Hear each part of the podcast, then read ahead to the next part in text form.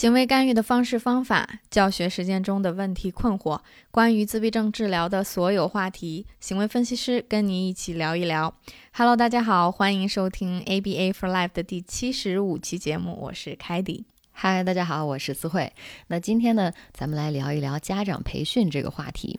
一个好的行为干预离不开每一个家庭对于特教老师工作的支持啊。我跟凯蒂经常跟所有的我们自己的学生说啊，不仅孩子是我们服务的对象，整个家庭都是我们服务和支持的对象，都是我们的客户。那今天凯蒂跟我就来聊一聊啊，我们平时在工作当中是如何给美国这边的家长做家长培训的。当然了，这期节目当中提到的所有观点，仅代表。呃，我跟凯迪，我们两个人啊，在美国一线作为两名 B 四 B A 的家长培训经理，不能代表所有在美国工作的 B 四 B A。毕竟每个诊所之间的这个教学的方式，还有他们的安排是有差别的。对，是的。所以我们今天呢，收集了一些经常有老师和家长朋友对美国家长培训的存在的一些问题，还有一些好奇心的一些疑问。所以我们一起来看一下有哪些。好，那第一个问题是家长培训是必须的吗？呃，要不要收费？呃，好，那我们先来回答第一部分啊，家长培训是必须的，因为在美国这边，行为干预是走这个保险公司是医疗保险去支付这个费用嘛。每当我们去提交一份孩子的干预计划，也就是我们通常叫它 IEP 的时候。每次提交，我们一定要包含其中的一项，就是啊，这个个案的家长，你有没有制定好家长培训的频率、方式和内容？你想想，因为这些保险公司要给你付钱，对吧？所以说他们特别想知道你有没有认真负责的在做你这份工作。如果你你都没有花时间去做，我干嘛要支付你钱呢？所以啊，他们不仅会支付。B 四 B A 去当场做家长培训这个工作时间的费用，而且会你间接设计一些培训主题的时间，他们也会付费。嗯，是的。所以呃，这个整个的家长培训呢，对于家长来说是不收钱的，但是保险公司是呃收钱的。嗯，也就是收保险公司的钱，不收家长的钱。是的。嗯，那第二个问题就是家长培训的这个频率和时长是怎么样的？一般美国家长培训在哪里进行？那其实这个问题其实也是因人而异哈。我们家长培训的频率和时长是依据保险公司批准的这个呃干预小时的这个包裹而制定的，一般都可以达到至少每两周。见一个小时的面，哈，就 B C B 跟家长见一个小时的面。那我的很多个案的家长其实都是每个星期都跟我见一个小时，而且在哪里进行呢？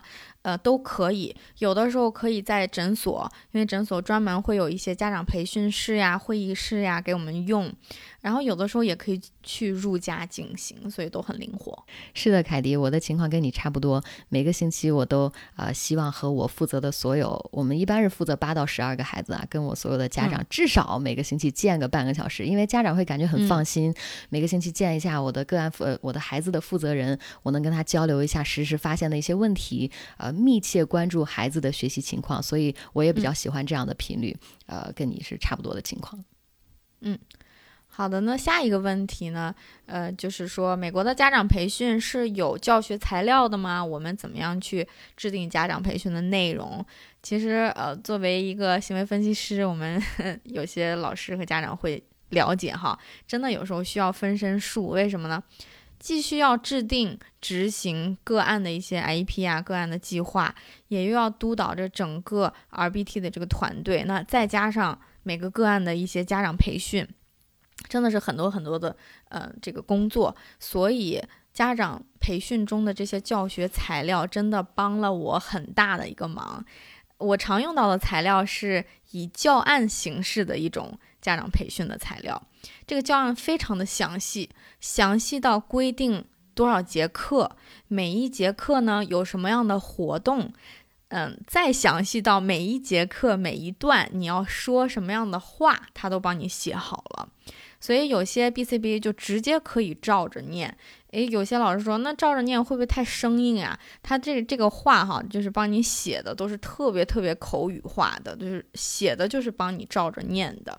所以在这里也给大家推荐这个我和思慧都经常会用到的这个材料，这本书这套课程叫 Ruby。R U B I，那因为它的英文拼写有点复杂哈，它的全称我们也给大家制作了这个 Ruby 的封面图。如果对这个本书有兴趣的老师，可以在我们 MyStar 的微信公众号后台回复“家长培训”四个字儿，回复“家长培训”四个字儿，你就可以拿到这本书的封面。然后，如果你有兴趣的话，就可以搜一搜，在亚马逊上都有卖。嗯，是的，注意是不是在节目下方回啊？是在我们公众号后台回，因为我们设置了一个文件，呃，不是在这期节目下方哈。那这个 Ruby 我自己用到特别多，我认为它的一个很好的优势是什么呢？它分为了家长手册和教师手册，也就是家长为家长拿拿着的时候，家长在使用的时候，我们能看到很多啊话术啊，这个都是针对啊我们可能。避开所有的专业词汇，对吧？所有的案例非常贴近于真实的情况。但是针对老师手里拿的这本，我们就完全另外一套了。你要怎么安排跟家长之间的对话，就是从另外一个角度。所以不管你是一位家长还是一位老师，我认为都可以从这现成的给你准备好的一套培训的内容和材料当中获益啊，省你很多事儿。其实这我自己用了很多。好，那下一个问题，我们继续来说，家长培训会不会布置作业？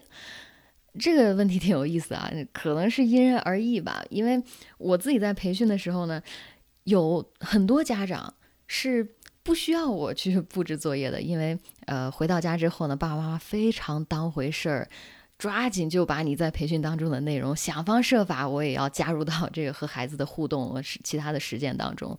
非常努力啊，我们也特别喜欢呃跟努力的家长去主动做培训啊，但他们也会主动追着你问，有的时候周末也会给我发短信，我都呃这个非常好啊。那这些家长我们就不会不主动布置作业。那如果有的家长平时工作非常忙，嗯，如果我们不主动的要求呢，可能爸爸妈妈在家里就没有实践的机会。所以呃我的方法可能是这个啊，就是我会给家长一个数据收集的小任务，就是我不去要求你。今天你要跟孩子啊教这个任务，教呃另外一个什么实操的这个任务，而是我从孩子的角度，孩子在实践出来这个呃技能之后，比如说咱们举个例子，洗手，或者说小朋友在家用呃自己的这个辅助沟通系统，比如说用 iPad 去提出来这个要求语言的次数，我可能给爸妈一个小任务，就是哎你能不能帮助我们收集一下数据？这样的话，其实你没有直接让家长去做，但是因为家长要收集数据，有的时候我会让家长收集自己的呃行为的数据。今天有没有和小朋友们一起做读一读这个绘本啊之类的等等啊，所有的小任务，所以家长就会哎自己有这个呃专门会想着，那我就去执行一下，因为我要下次跟我见面的时候要提交给老师这个数据，所以这是一个方法。针对于没有时间、没有机会时间的家长，呃，大家可以。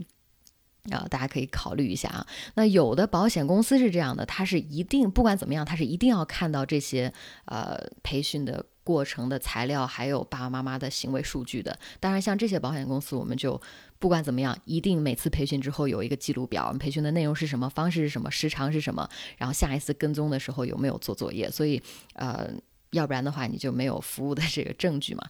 所以说也是因人而异，因保险公司而异吧。嗯。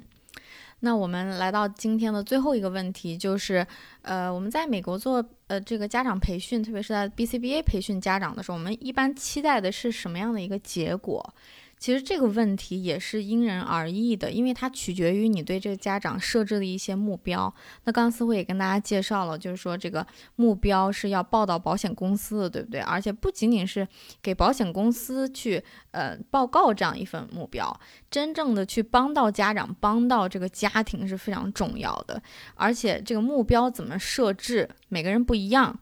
比如说，对一些行动派的家长，非常非常上心的家长，我可以去给他设置一个目标，就是我教你去做 DTT，我教你去熟练的教你的孩子在桌面上学习。嗯，当然了，当我们遇到一些很忙的一些家长，比如说。我就有一些家长是，呃，公司的高管，平常真的没有时间，然后，呃，有的时候也真的忙到不不太上心。那对这样子家长，我可能就仅仅期望他可以来准时的参加家长培训，准时的完成这些作业就可以了。但是呢，我觉得，呃，我对所有的家长一个最低的期望是什么样的？就是家长可以变成一个生活中孩子的 ABA 老师。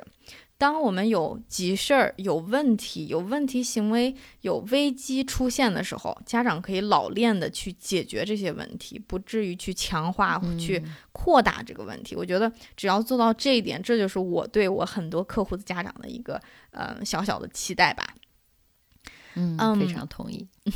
那好的，那以上呢就是今天关于我们在美国做家长培训的一些满足大家好奇心的小问题。那请别忘了在节目的下方留言分享。然后节目的最后呢，欢迎大家一键三连，点赞、好评、转发，让更多的人了解 ABA。我们的大本营是微信公众号 MyStar ABA。那我们更邀请你加入 MyStar 千人中国特教群，在那里总可以找到你需要的特教资源。是的，也欢迎特教机构加入我们的 MyStar 中国杰出特教联盟。每个月呢，我和凯迪都会为联盟成员开小灶，系统学习更多实操知识。那目前 MyStar 所有优秀的联盟单位，你可以在每一期播客节目详情页面当中找到我们的联盟地图，快去看看有没有你所在的城市吧。